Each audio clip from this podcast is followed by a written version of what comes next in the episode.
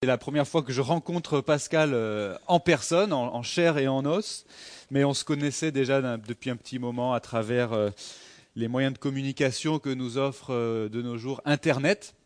Et donc j'avais déjà entendu parler de son ministère et de, de vous en tant qu'Église ici à Saint-Jérôme. Donc c'est vraiment une joie de vous rendre visite. Actuellement, ma famille et moi, nous sommes en train de faire une petite euh, tournée euh, des États-Unis parce que je travaille à la création d'une église euh, près du centre-ville de Lyon, en France, et notre ministère est principalement soutenu financièrement par des églises sœurs qui se trouvent aux États-Unis. Donc, assez régulièrement, on, on, vient faire un petit voyage aux États-Unis, on visite ces églises sœurs, on leur donne des nouvelles sur l'évolution de notre ministère sur euh, les besoins, les, défis, des sujets de prière, etc. Et puis donc on était dans le cadre de cette tournée, on a visité quelques églises dans le nord des États-Unis et on s'est dit euh, il serait bien de faire un petit crochet par le Québec, euh, rendre visite à des amis. Donc c'était l'occasion de rendre visite à Pascal et à vous-même. Mais aussi, il faut savoir que mon épouse a passé huit années de son enfance à Repentigny, euh, où son père, Francis Foucachon, a, démarré euh, l'église réformée euh, de, Repentigny, qui s'appelle maintenant l'église Saint-Paul. Donc peut-être que vous connaissez cette, église. Voilà. Donc c'est une joie d'être ici. Alors il y a deux, erreurs dans, le titre ici, je vous laisse les trouver en, comparant avec ce qui est écrit sur le bulletin une vocation extrêmement solennelle. Dans un instant, on va, on va lire euh, un texte tiré du livre de l'Exode, chapitre 19. Livre de l'Exode, qui est le deuxième livre de la Bible. Il se trouve juste après le livre de la Genèse. Mais d'abord, avant de faire cette lecture, j'aimerais vous poser une question. Qu'est-ce qui vous préoccupe au quotidien? Qu'est-ce qui fait le plus l'objet de vos pensées au fil de la journée, d'habitude, de façon ordinaire Imaginez qu'on branche votre cerveau sur un ordinateur pour analyser l'activité de votre esprit de la semaine passée et qu'on représente l'activité de votre esprit sur les six ou sept derniers jours sous la forme d'un graphique qu'on représenterait comme un fromage divisé en plusieurs euh, parties de couleurs différentes eh bien, à quoi ou à qui reviendrait la plus grosse part de ce fromage qui représente l'activité de votre esprit de la semaine passée? Est-ce que la plus grosse part reviendrait à votre travail peut-être? Ou bien à euh, vos études si vous êtes euh, étudiant? Est-ce que la plus grosse part reviendrait à vos loisirs? Est-ce que la plus grosse part reviendrait à votre amoureux ou à votre amoureuse? Est-ce qu'elle reviendrait à vos soucis d'argent ou peut-être à des soucis de santé? Il y a beaucoup de sujets, n'est-ce pas, qui nous paraissent importants. Et puisqu'ils nous paraissent importants, ils occupent euh, notre esprit. Mais si on peut mesurer l'importance qu'un sujet a pour nous au temps que nous passons à y penser, qu'en est-il du sujet suivant? Votre relation à Dieu. Combien de temps passez-vous à penser à votre relation à Dieu? Quelle part du fromage est consacrée à ce sujet-là?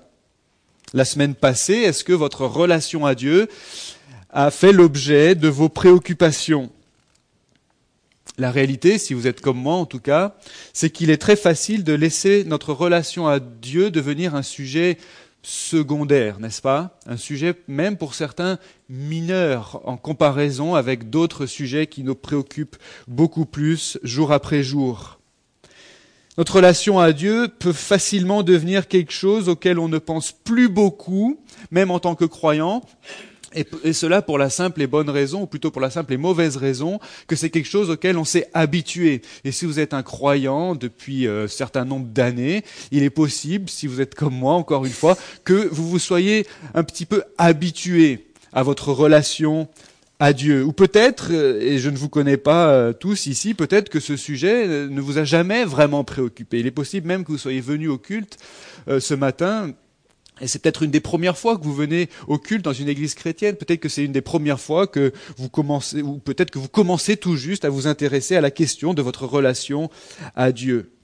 En tout cas, le texte qu'on va lire dans un instant a été écrit par un personnage important dans l'histoire biblique, c'est Moïse. Et, il, a, écrit ce texte vers la fin de sa vie, lorsqu'il avait déjà accumulé beaucoup d'expérience, et il connaissait très bien son auditoire, à savoir le peuple d'Israël. Il avait été le conducteur d'Israël pendant un certain nombre d'années, et au moment où il écrit ce texte qu'on va lire, eh ben, il sait très bien, Moïse, que ses lecteurs sont enclins à glisser dans l'indifférence vis-à-vis de Dieu il a eu bien des occasions de le, constater. Soit parce que ses auditeurs, les Israélites, ont oublié qui était Dieu et ce qu'il avait fait pour eux, soit peut-être parce qu'il y avait des, nouvelles personnes dans le peuple, des, des nouvelles générations, qui n'avaient peut-être jamais entendu parler de qui était Dieu et de ce qu'il avait fait pour eux. Peut-être qu'ils en avaient entendu vaguement parler. Et du coup, ils glissaient facilement dans l'indifférence vis-à-vis de Dieu. Il est possible que vous soyez vous-même ce matin dans l'un ou l'autre de ces cas. Peut-être que vous êtes en train d'oublier ce que Dieu a fait, qui il est, ou peut-être que vous n'en avez jamais entendu parler. À travers ce passage, en tout cas, vous allez voir que Dieu adresse un message très simple aux gens qui ont tendance à négliger leur relation à Dieu. C'est un message si simple qu'il tient à un seul mot. Attention mais plus précisément, euh, Dieu veut s'adresser aux gens qui se disent croyants pour leur dire ceci. Écoute bien, Alex, Alexandre, écoute bien, si tu, te, si tu te dis croyant. Je veux que tu mesures le caractère extrêmement solennel de la vocation que je t'adresse. Je veux que tu mesures le caractère extrêmement solennel, extrêmement grave, si vous voulez, de la vocation que je t'adresse. Est-ce que vous avez conscience que l'invitation que Dieu adresse aux hommes, cette invitation qui consiste à le connaître, représente une vocation d'une gravité extraordinaire? Si vous en avez conscience déjà, ça veut dire que c'est ça normalement qui devrait occuper vos pensées le plus jour après jour. Mais la réalité, c'est que puisque ce n'est pas le cas, enfin si c'est le cas, déjà, vous pouvez euh, aller aider ceux qui gardent les enfants et cette prédication ne vous concerne pas vraiment. Mais si vous êtes comme moi, la réalité, c'est que vous n'êtes pas tout entier préoccupé par votre relation à Dieu, à Dieu, et donc vous avez besoin de reprendre conscience, comme moi aujourd'hui, reprendre conscience de la gravité, du caractère grave de cette vocation que Dieu nous adresse. Alors on va lire le texte. Exode chapitre 19, quelques mots de contexte avant de, lire cet épisode de l'histoire euh, du peuple d'Israël. Tout ce qui s'est passé jusqu'ici dans le livre de l'Exode euh, raconte la libération spectaculaire des Israélites hors d'Égypte. Vous connaissez l'histoire, les Israélites étaient asservis, ils étaient esclaves en Égypte. Dieu envoie, appelle d'abord Moïse et puis ensuite l'envoie pour euh, conduire le peuple hors d'Égypte et cette libération va se passer par des moyens que Dieu va mobiliser, des moyens spectaculaires. Vous avez entendu parler des dix plaies d'Égypte, vous avez entendu parler de la traversée de la mer Rouge, de la mer des Joncs. Vous avez entendu parler de la façon dont Dieu a pourvu aux besoins du peuple dans le désert en, lui donnant de l'eau à boire, de la manne pour le nourrir. Et euh, dans le livre de l'Exode, euh, deux chapitres euh, avant le chapitre 19, chapitre 16 et, et, et 17, on a euh, la première confrontation euh, militaire, le premier conflit militaire dans l'histoire du peuple d'Israël où Dieu accorde la victoire à Israël. Ensuite, chapitre 18, donc le dernier chapitre avant chapitre 19, on a euh, l'histoire de Jéthro, le beau-père de Moïse, qui n'était pas avec le peuple en, Égypte. Il était, il vivait dans un pays euh, hors d'Égypte. C'était un sacrificateur euh, païen, un non-croyant. En tout cas, il croyait pas dans le Dieu d'Israël. Il va rendre visite à Moïse et en entendant parler de ce que Dieu fait pour les Israélites, il se convertit. Il se convertit au Dieu d'Israël, à l'Éternel. Donc c'est des choses extraordinaires qui se passent dans ces chapitres précédents. Et maintenant, chapitre 19, les Israélites arrivent près du mont Sinaï. Et, ici, c'est la montagne de Dieu. C'est l'endroit où Moïse avait rencontré Dieu au chapitre 3 de l'Exode, à l'occasion de, de cette fameuse histoire du buisson ardent. Et c'est là que Dieu avait annoncé d'avance à Moïse que les Israélites devaient se rendre pour rendre un culte à Dieu. Et donc on arrive finalement un petit peu à la conclusion de cette histoire, conclusion annoncée au chapitre 3, c'est là que le peuple devait se rendre pour euh, adorer Dieu, et voilà qu'ils arrivent sur place, chapitre 19, donc arrivés euh, au mont Sinaï. Lisons le texte, nous lisons la parole de Dieu. Le troisième mois après leur sortie du pays d'Égypte, les Israélites arrivèrent ce jour-là au désert du Sinaï. Partis de Réphidim, ils arrivèrent au désert du Sinaï et campèrent dans le désert. Israël campa là, vis-à-vis de la montagne. Moïse monta vers Dieu. L'Éternel l'appela du haut de la montagne en disant, Voici ce que tu diras à la maison de Jacob et que tu annonceras aux Israélites. Vous avez vu vous-même ce que j'ai fait à l'Égypte. Je vous ai porté sur des ailes d'aigle et fait venir vers moi. Maintenant, si vous écoutez ma voix et si vous gardez mon alliance, vous m'appartiendrez en propre entre tous les peuples, car toute la terre est à moi. Quant à vous, vous serez pour moi un royaume de sacrificateurs et une nation sainte. Voilà les paroles que tu diras aux Israélites. Moïse vint appeler les anciens du peuple et mit devant eux toutes ces paroles comme l'Éternel le lui avait ordonné. Tout le peuple unanime répondit, Nous ferons tout ce que l'Éternel a dit. Moïse répéta les paroles du peuple à l'Éternel. L'Éternel dit à Moïse, Moi je viendrai vers toi au plus épais de la nuée, afin que le peuple entende quand je te parlerai, et qu'il ait aussi toujours confiance en toi. Moïse rapporta les paroles du peuple à l'Éternel. L'Éternel dit à Moïse, Va vers le peuple, sanctifie-le aujourd'hui et demain, qu'il nettoie leurs vêtements, qu'il soit prêt pour le troisième jour, car le troisième jour, l'Éternel descendra aux yeux de tout le peuple sur le mont Sinaï. Tu fixeras au peuple des limites tout alentour en disant Gardez-vous de monter sur la montagne ou d'en toucher le bord. Quiconque touchera la montagne sera puni de mort. On ne portera pas la main sur lui, mais on le lapidera ou bien on le percera de flèches. Bête ou homme, il ne restera pas en vie. Quand la corne de bélier retentira, ceux-ci monteront sur la montagne. Moïse descendit de la montagne vers le peuple. Il sanctifia le peuple et ils nettoyèrent leurs vêtements. Il dit au peuple, Soyez prêts dans trois jours, ne vous approchez d'aucune femme. Le troisième jour, au matin, il y eut du tonnerre, des éclairs et une épaisse nuée sur la montagne. Le son du corps retentit fortement, et tout le peuple qui était dans le camp se mit à trembler. Moïse fit sortir le peuple du camp à la rencontre de Dieu, et ils se placèrent au bas de la montagne. Le mont Sinaï était tout enfumé, parce que l'Éternel y était descendu au milieu du feu. Cette fumée s'élevait comme la fumée d'une fournaise, et toute la montagne tremblait avec violence. Le son du corps retentissait de plus en plus fortement.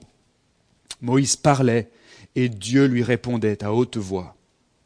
Ainsi l'Éternel descendit sur le mont Sinaï, sur le sommet de la montagne. L'Éternel appela Moïse sur le sommet de la montagne, et Moïse monta.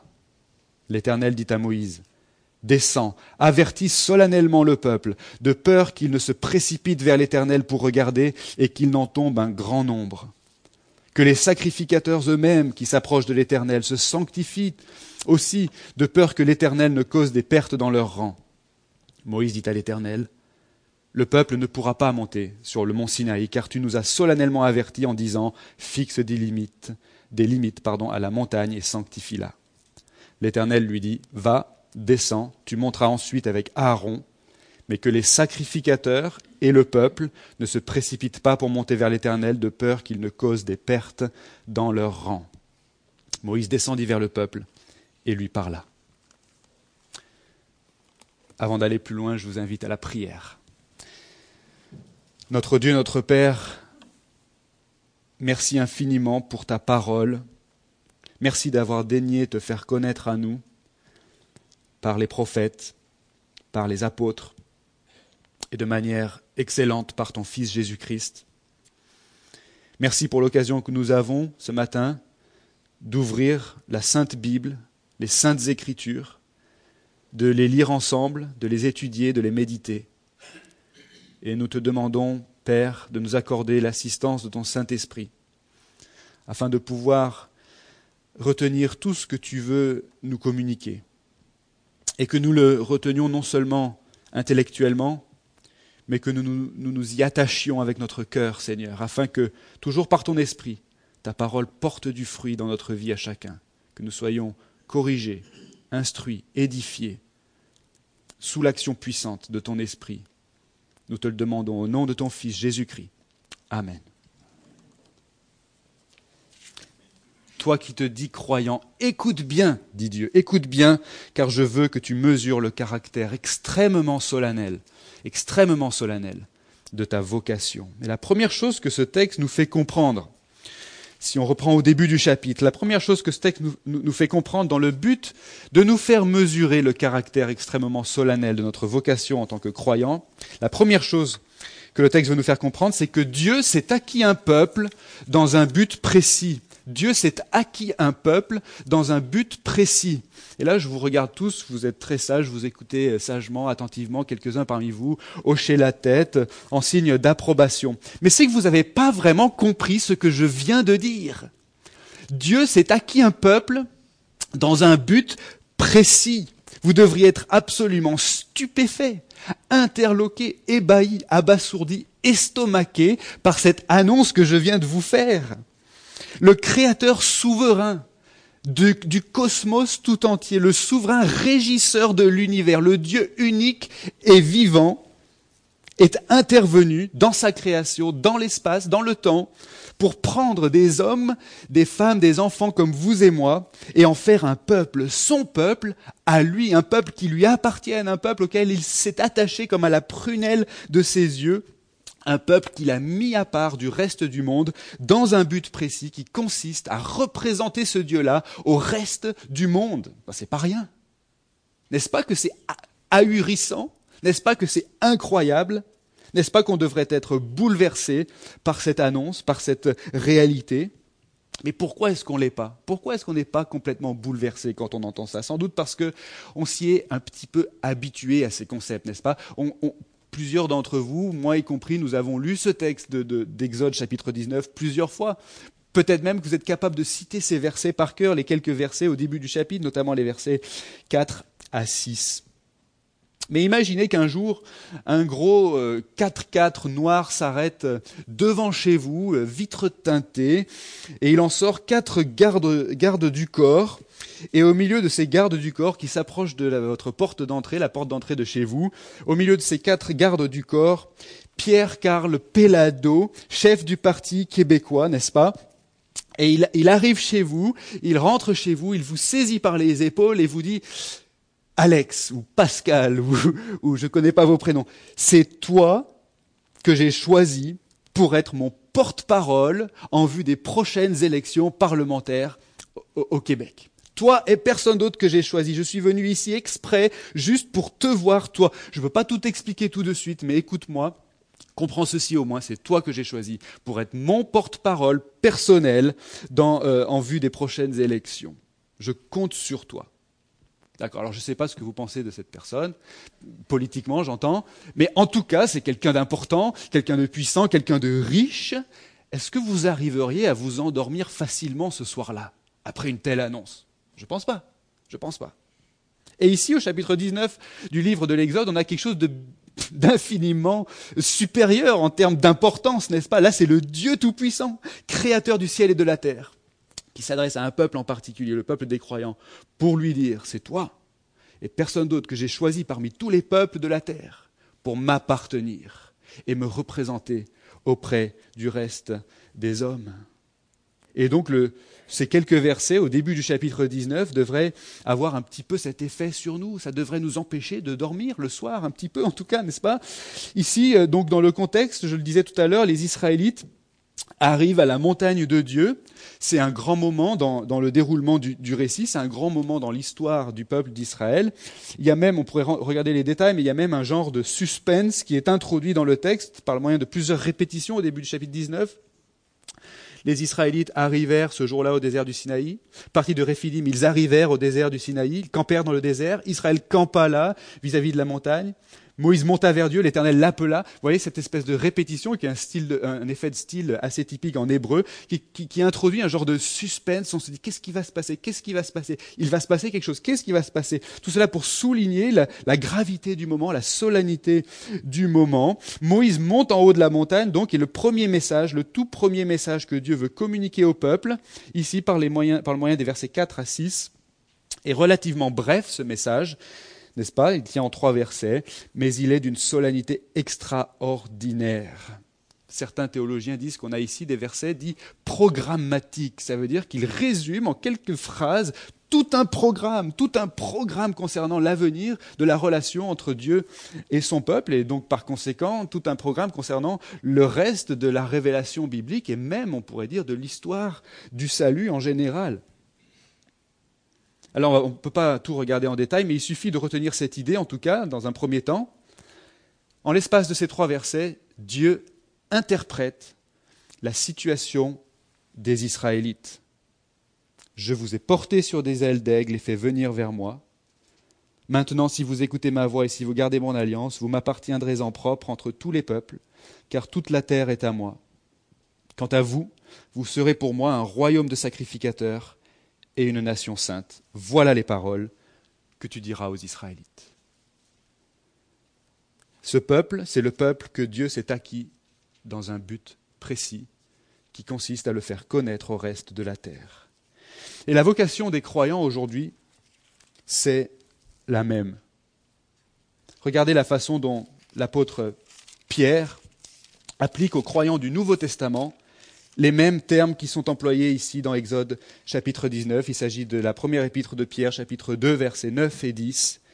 Pierre qui dit donc aux croyants du Nouveau Testament, vous, par contre, vous êtes une race élue, un sacerdoce royal, une nation sainte, un peuple racheté, afin d'annoncer les vertus de celui qui vous a appelé des ténèbres à son admirable lumière, vous qui autrefois n'étiez pas un peuple et qui maintenant êtes le peuple de Dieu, vous qui n'aviez pas obtenu miséricorde et qui maintenant avez obtenu miséricorde.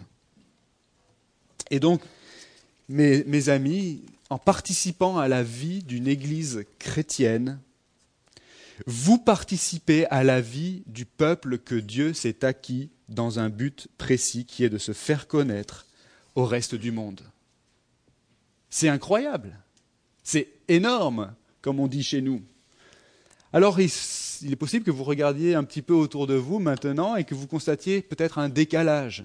Un décalage entre la solennité de cet appel que Dieu adresse à son peuple, que Dieu adresse aux croyants, et puis cette petite église réformée baptiste de, de Saint Jérôme. Et si vous veniez nous rendre visite à Lyon, vous pourriez mesurer un peu plus encore ce décalage, parce que nous, on est encore un petit peu moins nombreux que vous, et on se réunit dans une salle qui est dans un sous-sol, le sous-sol d'une église catholique, euh, une petite salle qu'on a retapée, voilà. Et on pourrait mesurer ce décalage entre la solennité, la gravité de l'appel que Dieu adresse aux croyants, et puis la réalité euh, du terrain, la réalité quotidienne que nous pouvons constater lorsque nous nous réunissons, en effet, en tant que chrétiens. Mais ce décalage n'annule pas la solennité de l'appel de Dieu. Il n'en demeure pas moins que Dieu s'est acquis un peuple dans un but précis. Nous sommes un peuple appelé. Notre vocation est extrêmement solennelle et nous avons besoin de passages comme celui-ci pour nous en souvenir euh, de façon quotidienne. Mais le récit ne s'arrête pas là. Si on regarde la suite euh, du chapitre 19, toujours de, de l'Exode, Moïse a donc transmis ce message. Ces quelques phrases de la part de Dieu, il les a transmises au peuple à partir du verset, euh, du verset 10, à partir du verset 7, pardon. Et ensuite, il remonte vers Dieu, euh, Moïse donc, il remonte vers Dieu pour transmettre cette fois à Dieu la réponse du peuple qui accepte d'assumer cette mission extraordinaire, qui reçoit et qui approuve cette vocation que Dieu lui adresse. Mais ensuite, à partir du verset 10, le texte veut nous faire comprendre une deuxième chose, toujours destinée à nous faire mesurer le caractère extrêmement solennel de notre vocation en tant que croyants. Et cette deuxième chose que le texte veut nous faire comprendre, que Dieu veut nous faire comprendre ce matin, c'est que le Dieu qui est l'auteur de cette vocation est terriblement dangereux le Dieu qui est l'auteur de cette vocation est terriblement dangereux. Donc ce qui se passe dans le texte, c'est que Dieu annonce qu'il va se révéler au peuple depuis la montagne. Et le texte ici, et Dieu fait comprendre à Moïse que ça va être quelque chose d'extraordinaire.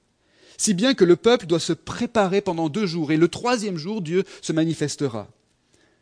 Non seulement le peuple doit se préparer en vue de ce, de ce rendez-vous euh, euh, spectaculaire, mais la montagne elle-même doit être apprêtée, elle est entièrement mise à part, nous dit le texte. Personne ne doit monter dessus, ni même la toucher, sous peine de mort. Un avertissement qui est répété plus loin dans le texte, versets 21 à 24.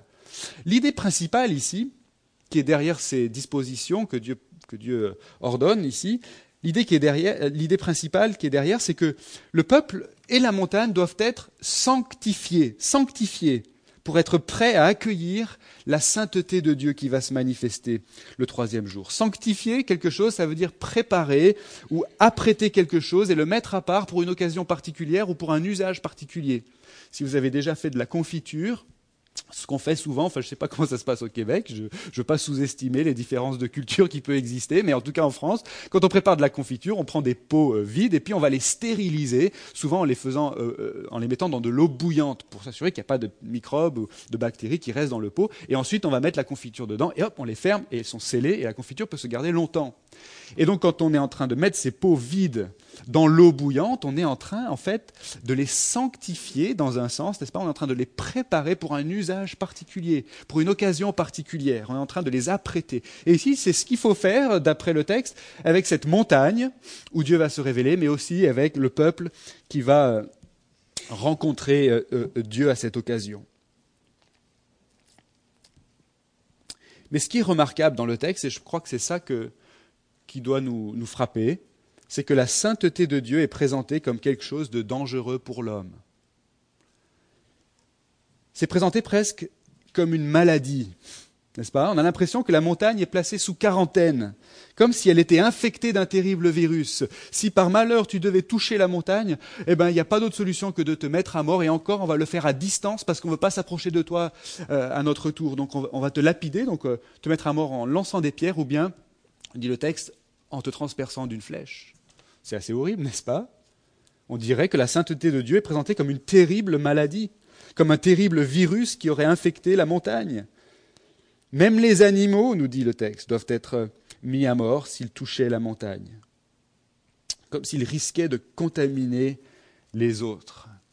Et l'idée qu'il faut retenir, finalement, est assez simple. C'est qu'il y a entre Dieu et les hommes un abîme ou une distance infranchissable. Il y a entre Dieu et les hommes un abîme ou une distance infranchissable. Dieu est dangereux comme le soleil est dangereux. Est-ce que vous saviez qu'à un million de kilomètres du soleil, il faisait encore un million de degrés? On ne peut pas s'approcher du soleil sans brûler. Dieu est dangereux comme le soleil est dangereux. On ne peut pas s'approcher de Dieu sans mourir. La sainteté de Dieu est insupportable pour l'homme. C'est ce que le texte souligne ici dans les versets 10 à 15 en particulier. Alors bien sûr, les ordres qui sont donnés aux Israélites ici, les précautions qui leur sont données, n'ont rien de magique. Hein. Ce n'est pas en se lavant ou en s'abstenant de relations conjugales que le peuple est en réalité ou substantiellement rendu saint comme Dieu est saint. Non, il n'y a rien de magique là. La montagne non plus ne risque pas en réalité ou substantiellement de contaminer ceux qui la touchent. Il n'y a pas de, de réalité euh, substantielle ici. Ces dispositions ont une portée avant tout pédagogique. Dieu veut apprendre quelque chose, enseigner quelque chose à son peuple. Elles sont destinées, ces dispositions, à montrer aux Israélites que l'Éternel, leur Dieu, est totalement distinct de sa création. Il n'est pas du tout comme sa création. Il y a une différence, un abîme, une distance infranchissable, je le disais il y a un instant. Dieu est inaccessible, inapprochable, parfaitement saint et transcendant, ce qui démarque Dieu radicalement, non seulement de tout le reste de sa création, mais qui le démarque aussi radicalement de tous les faux dieux, les, dieux prétendus qui, euh, qui euh, étaient supposés exister parmi les peuples environnants à cette époque-là autour d'Israël. Et Israël, le peuple d'Israël connaissait assez bien euh, la religion des, Égyptiens, par exemple. Et elle avait été confrontée déjà euh, aux idoles des, peuples environnants dans le, dans le Moyen-Orient. Mais Dieu n'est pas du tout comme ça, radicalement distinct de sa création. Le Dieu qui est l'auteur de la vocation des croyants, vous voyez, est terriblement dangereux. Et le Dieu que vous êtes venu adorer ce matin, c'est ce Dieu-là. C'est le Dieu dangereux. Le Dieu dont vous portez le nom si vous vous dites chrétien, en référence à Jésus-Christ, Le Dieu dont vous portez le nom est terriblement dangereux. Le Dieu que les croyants sont appelés à faire connaître au reste du monde est terriblement dangereux. Mais je me demande si nous en avons vraiment conscience. Dans quelle disposition d'esprit sommes-nous venus au culte aujourd'hui? Dans quelle disposition d'esprit allons-nous au culte chaque semaine finalement? Ou à la réunion, euh, à l'étude biblique ou à la réunion de prière? Je crains que parfois, et je le constate dans ma propre vie, hein, je ne suis pas en train de pointer du doigt, sinon vers moi-même, je crains que parfois nous nous présentions devant Dieu de façon un peu désinvolte, n'est-ce pas? Et pour tout vous dire, je crois que certains chants populaire évangélique nous incite à aller dans ce sens, malheureusement. Alors, je veux blesser personne, je veux pas mettre les pieds dans le plat, mais je pense à une chanson en particulier, peut-être que vous la connaissez, peut-être que c'est votre chant préféré, et dans ce cas, je m'excuse d'avance, mais qui, nous, met dans la, la bouche des croyants cette expression qui dit Dieu, je suis fou amoureux de toi. Je suis fou amoureux de toi. Moi, j'arrive pas à chanter ces paroles en pensant au Dieu du mont Sinaï, en pensant à ce Dieu dont il faut, euh, dont si on veut s'approcher, il faut qu'on se prépare pendant deux jours pour pas toucher la montagne, de peur de mourir. Je n'imagine pas euh, le peuple d'Israël ou Moïse s'approcher de Dieu, monter en disant Seigneur, je suis fou amoureux de toi. Et donc, euh, je, je crains que parfois nous nous approchions, nous, aujourd'hui, de Dieu de façon un peu désinvolte. Alors, bien sûr, je ne suis pas en train de dire que notre Dieu n'est pas notre Père, notre Père adoptif, nous n'avons pas une relation euh, filiale, intime avec ce, ce, Père qui nous aime tendrement comme il aime son propre Fils, le Seigneur Jésus-Christ. Mais néanmoins, nous nous approchons d'un Père saint. Nous devons nous approcher de lui avec une crainte respectueuse.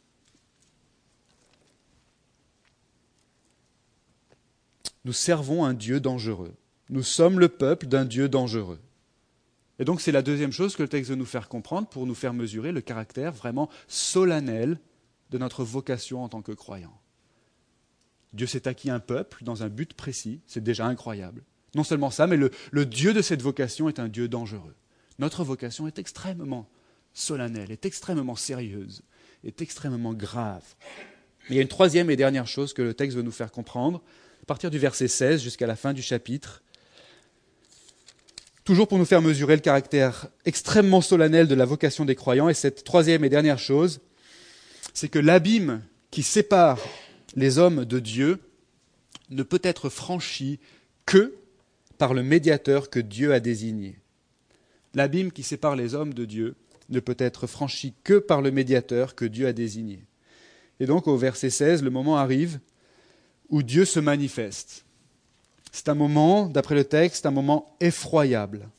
Les éléments se déchaînent. Le peuple tremble de peur. Il y eut du tonnerre, des éclairs et une épaisse nuée sur la montagne. Le son du corps retentit fortement et tout le peuple qui était dans le camp se mit à chanter Je suis fou amoureux de toi.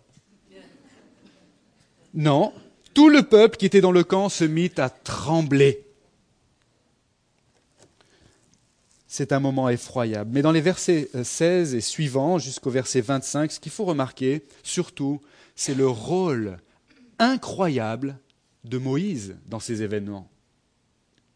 Verset 17, il fait sortir le peuple du camp et le mène à la rencontre de Dieu. Alors le peuple, c'est pas une quarantaine de personnes hein, comme, comme euh, nous ce matin réunis à l'église de Saint-Jérôme. Hein. Le peuple d'Israël, c'est plusieurs centaines de milliers de personnes. Certains estiment qu'il y en avait peut-être près de 2 millions même. Et Moïse mène le peuple hors du camp et euh, le mène à la rencontre de Dieu. Moïse, verset 19, parle à Dieu et Dieu lui répond à haute voix à Moïse. Dieu lui dit de monter sur la montagne, verset 20, et Moïse monte. Personne d'autre n'a le droit de toucher la montagne. Moïse, Dieu l'appelle, lui dit viens, et il y va. Il monte. Dieu lui dit de redescendre pour parler au peuple, et il redescend, versets 21, 24 et 25.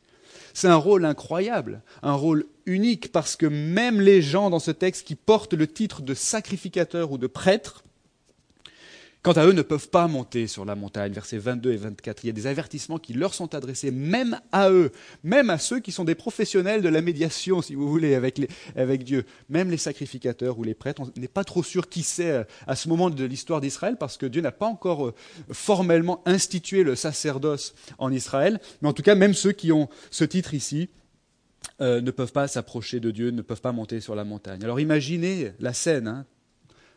tremblement de terre, éclair, fumée noire, une montagne embrasée par le feu, pour citer une expression qu'emploie l'auteur de l'Épître aux Hébreux dans Hébreux chapitre 12. D'accord? Donc euh, une scène terrifiante. Et Dieu dit à Moïse, viens. Et Moïse y va. C'est un peu comme un pompier qui s'engouffre dans une maison en flammes, n'est-ce pas? Ces combattants du feu qui, qui, sont prêts à, aller à affronter les flammes, à affronter le danger. Et quand on voit ça à la télé, on se dit mais il est fou. Et en même temps, on se dit mais quel héros Il est fou, mais quel héros Il va affronter les flammes. Il s'engouffre dans l'incendie. Et ici, c'est Moïse. Hein. Alors la différence entre Moïse et le reste du peuple, évidemment, c'est que Moïse a été expressément désigné par Dieu pour euh, assumer ce rôle, pour occuper cette fonction d'intermédiaire ou de médiateur entre Dieu et le peuple. Moïse, dans ce texte, c'est le seul qui est habilité à franchir l'abîme qui sépare Dieu de son peuple. C'est lui, c'est Moïse dans le texte qui fait le lien entre l'Éternel et son peuple. C'est lui qui franchit la distance, c'est lui qui représente le peuple auprès de Dieu et qui représente Dieu auprès du peuple. Vous avez vu, remarquez ce va-et-vient. Dieu dit à, Moïse, va dire cela au peuple. Moïse y va, il parle au peuple et ensuite il rapporte les paroles et la réponse du peuple à Dieu. Il fait ce va-et-vient entre le haut de la montagne et le bas de la montagne. C'est lui qui est habilité à faire cela. Son rôle, en fait, à Moïse est tellement nécessaire que le peuple, au chapitre suivant, chapitre 20, dira à Moïse, chapitre 20, verset 19, il dira à Moïse, Parle-nous toi-même, Moïse, et nous t'écouterons, mais que Dieu ne nous parle pas de peur que nous mourions. Vous voyez combien le rôle, la fonction de Moïse est indispensable dans cette relation entre Dieu et son peuple, n'est-ce pas? En tant que médiateur, désigné par Dieu, Moïse est censé être l'objet de la confiance des, Israélites, comme Dieu d'ailleurs l'a prévu au verset 9. Je relis ce verset. L'Éternel dit à Moïse, Moi je viendrai vers toi au plus épais de la nuée, afin que le peuple entende quand je te parlerai et qu'il ait aussi toujours confiance en toi. Le médiateur désigné par Dieu, objet de la confiance du peuple, dans le cadre de la relation entre le peuple et Dieu. En quelque sorte, Moïse, c'est la sécurité des Israélites parce que en Moïse, les Israélites ont quelqu'un qui les relie à Dieu. Et sans ce médiateur, sans cet intermédiaire, l'abîme qui séparerait Dieu du peuple demeurerait infranchissable. Personne pourrait représenter le peuple auprès de Dieu ou représenter Dieu auprès du peuple. En Moïse, ils ont quelqu'un qui les relie à Dieu, dont ils ne pourraient pas s'approcher autrement. Et ce que le texte est en train de nous apprendre, ce que le texte est d'abord en train d'apprendre aux Israélites à cette époque-là, qui ont vécu ces événements, ce que le texte est en train d'apprendre aux Israélites des générations suivantes, qui ont lu ces textes de Moïse, qui les ont étudiés, qui les ont transmis, ce que le texte est en train de nous apprendre à notre tour aujourd'hui, c'est que nous avons besoin de quelqu'un qui soit habilité par Dieu pour s'approcher de lui en notre faveur. L'abîme qui nous sépare de Dieu ne peut être franchi que par le médiateur que Dieu a désigné. Mais le problème, c'est que Moïse n'a pas été ce médiateur parfait. Il n'a pas été le médiateur suffisant, ni même son frère Aaron, qui était le premier des grands prêtres, le premier des souverains sacrificateurs d'Israël. Qui pouvait les remplacer en effet après leur mort? Qui pouvait les remplacer après leur mort? Personne dans toute l'histoire de l'Ancien Testament n'a jamais pu établir un lien parfait et indéfectible entre le peuple de Dieu et Dieu. Personne, pas même Moïse, n'a pu s'approcher de Dieu de la part du peuple une fois pour toutes. Voyez? Une fois pour toutes. Et franchir une fois pour toutes cette distance pour garantir au peuple cette sécurité indéfectible, cette sécurité absolue, cette espérance qui perdurerait pour toujours. Personne n'a pu faire cela dans toute l'histoire de l'Ancien Testament, jusqu'à la venue de Jésus. Jésus est présenté dans la Bible comme le médiateur parfait, le médiateur suffisant, le médiateur suprême, celui qui succède à Moïse et qui surpasse Moïse. Jésus est le médiateur parfait parce qu'il est Dieu en personne, Dieu fait homme, Dieu incarné, Dieu avec nous. Il est moralement parfait, sans tache ni défaut, contrairement à Moïse, contrairement à Aaron, contrairement à tous les prophètes tous les euh, prêtres et tous les rois de l'histoire d'Israël. Il a pénétré, euh, Jésus a pénétré dans la maison en flammes à notre place. Il a été ce pompier euh, vaillant qui a rentré dans l'incendie, qui s'est approché du soleil. Il s'est exposé à notre place à l'ardente colère de Dieu, et tandis qu'il était innocent, sans péché, il a accepté de prendre sur lui le jugement de Dieu destiné normalement au péché du peuple. Il a subi à notre place le feu de l'enfer. Le Nouveau Testament dit même qu'il a été fait péché pour nous. Il s'est approché du soleil et il est mort. Il nous a parfaitement représentés auprès de Dieu en subissant à notre place la peine réservée aux pécheurs qui touchent la montagne, c'est-à-dire à tous ceux qui ne sont pas saints et qui vont toucher la montagne sainte, qui vont s'approcher de Dieu et se brûler. Jésus a subi cette peine, ayant été fait péché pour nous, il a été exposé au feu de la colère de Dieu, au feu de son jugement. Il a subi cette peine pour que nous, si nous plaçons notre confiance en lui, si nous plaçons notre foi en lui, pour que nous, nous n'ayons pas à la subir. Jésus a parfaitement expié nos fautes. Il a parfaitement expié les fautes de ceux qui lui appartiennent et Dieu a été parfaitement satisfait par ce sacrifice, un sacrifice suffisant pour couvrir les fautes d'une multitude d'hommes, de femmes et d'enfants qui placent leur confiance en lui. Dieu a été parfaitement satisfait par le sacrifice que Jésus a offert. Et euh, Dieu le Père a validé ce que Dieu le Fils a, a accompli et la façon dont nous savons que Dieu a validé l'œuvre du Fils, c'est que c'est quand on voit que Dieu a ensuite ressuscité le Seigneur Jésus-Christ le troisième jour, garantissant ainsi à tous ceux qui lui font confiance qu'ils ont un libre accès au sommet de la montagne, dans la présence de Dieu pour l'éternité.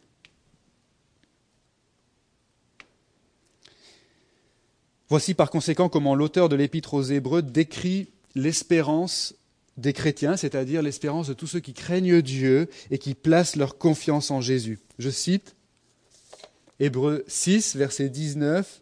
Cette espérance, si vous avez placé votre confiance en Jésus, c'est aussi votre espérance, mes amis, ce matin. Cette espérance, nous l'avons comme une encre solide et ferme pour notre âme. Elle pénètre au-delà du voile, là où Jésus est entré pour nous au-delà du voile. C'est une référence au voile qui euh, était en place dans le temple et qui séparait le lieu très saint du reste du temple. Donc ce lieu très saint qui symbolisait, représentait la présence spéciale de, Dieu, l'équivalent, si vous voulez, du sommet du mont Sinaï. Et Jésus est entré dans cet endroit-là et il y a planté une encre et il y a une chaîne reliée à cette encre et à l'autre bout de la chaîne, il y a notre âme. Voilà le lien qui nous attache à Dieu si nous avons placé notre confiance en Jésus, une encre solide et ferme, que Jésus a plantée une fois pour toutes dans la présence de Dieu et qui relie à notre âme par une chaîne incassable. Voilà pourquoi Jésus est le médiateur parfait que Dieu a désigné, qui succède et qui surpasse euh, euh, Moïse, qui a franchi une fois pour toutes l'abîme qui nous séparait de Dieu. C'est d'ailleurs la raison pour laquelle, en tant que protestants, nous n'avons pas de prêtres dans l'Église. Parce que nous n'avons pas besoin de médiateurs aujourd'hui. Jésus a accompli cet office de prêtre, d'intermédiaire, de médiateur entre nous et Dieu. Plus personne n'a besoin de le faire car nous avons en Jésus un souverain sacrificateur euh, parfaitement suffisant pour garantir notre relation avec Dieu. Toujours dans l'épître aux Hébreux, euh, l'auteur euh, ajoute ceci au sujet des chrétiens, et vous allez voir qu'il fait référence à cet épisode du mont Sinaï dans, dans Exode chapitre 19. Il dit ceci. Vous, c'est-à-dire vous et moi, si nous avons placé notre confiance en Jésus, c'est notre situation qui est décrite euh, euh, ici. Vous ne vous êtes pas approché en effet d'une montagne qu'on pouvait toucher et qui était embrasée par le feu, ni de l'obscurité, ni des ténèbres, ni de la tempête, ni du retentissement de la trompette, ni d'une clameur telle que ceux qui l'entendirent demandèrent qu'on ne leur adresse pas un mot de plus, car ils ne supportaient pas cette injonction. Même si une bête touche la montagne, elle sera lapidée. Et le spectacle était si terrifiant que Moïse dit Je suis épouvanté et tout tremblant. Mais au contraire, vous, vous êtes approchés de la montagne de Sion et de la cité du Dieu vivant, la Jérusalem céleste, des myriades d'anges, de la réunion et de l'assemblée des premiers-nés inscrits dans les cieux. Vous vous êtes approchés de Dieu, juge de tous des esprits des justes parvenus à la perfection, de Jésus, médiateur d'une nouvelle alliance, et du sang de l'aspersion, c'est-à-dire du sang de Jésus, qui parle mieux que celui d'Abel. Autrement dit, si la vocation que Dieu adresse aux Israélites dans Exode chapitre 19 est si extraordinaire, combien plus, combien plus la vocation adressée aux croyants aujourd'hui? Comprenez? Comprenez pourquoi je disais en introduction qu'à travers ce texte, Dieu voulait adresser un message, somme toute assez simple, aux gens qui ont tendance, comme moi, à négliger leur relation avec lui. Ce message, qu'on peut résumer à un seul mot, attention Attention Alex, je veux que tu mesures le caractère extrêmement solennel de ta vocation en tant que croyant. C'est extrêmement solennel. Parce que, premièrement, et on récapitule, parce que Dieu s'est acquis un peuple particulier pour une mission particulière qui consiste à faire connaître Dieu au monde. C'est une vocation extrêmement solennelle, deuxièmement, parce que le Dieu qui est l'auteur de cette vocation est le Dieu unique et vivant, le Dieu trois fois saint, le Dieu dangereux, dont les hommes ne peuvent pas s'approcher sans mourir. Et troisièmement, c'est une vocation extrêmement solennelle parce que l'abîme qui nous sépare de Dieu ne peut être franchi parfaitement que par le médiateur que Dieu a désigné. Et le médiateur parfait, c'est son Fils Jésus-Christ qui est mort et ressuscité en faveur de tous ceux qui placent leur foi en lui. C'est ce Seigneur Jésus-Christ que nous sommes chargés d'annoncer au monde comme étant le chemin, la vérité et la vie. Vocation extrêmement solennelle. Vous voyez pourquoi notre relation à Dieu devrait occuper nos pensées plus que toute autre chose, même plus que nos soucis professionnels, nos soucis financiers, nos soucis de santé, si durs soient-ils. Et ce n'est pas pour sous-estimer l'intensité des afflictions auxquelles nous pouvons être confrontés dans notre vie chrétienne, mais combien notre relation à Dieu représente cette vocation tellement supérieure, cet appel, cette espérance tellement plus solide, tellement plus importante que toutes ces autres choses. Est-ce qu'elle occupe vos pensées plus que toute autre chose, votre relation à Dieu? Elle devrait le faire à cause de qui nous sommes, à savoir un peuple appelé, à cause de qui est Dieu, à savoir l'Éternel, le Dieu dangereux, et à cause de qui est ce médiateur indispensable, à savoir Jésus-Christ, notre bien-aimé, Seigneur et Sauveur. Ayons donc de la reconnaissance, dit l'auteur de l'Épître aux Hébreux, en rendant à Dieu un culte qui lui soit agréable, avec piété et avec crainte, car notre Dieu est aussi un feu dévorant. Amen. Je vous invite à la prière. Notre Dieu, nous te remercions encore une fois de nous, de nous avoir permis de, de, nous réunir ce matin pour te rendre un culte et aussi pour passer ces moments à, lire et à étudier ta parole. Fais en sorte que ta parole ne demeure pas sans fruit dans notre vie Aide-nous à nous souvenir de ce que tu as voulu nous, nous enseigner et à en tirer toutes les conséquences euh, nécessaires. Nous te le demandons au nom de Jésus. Amen.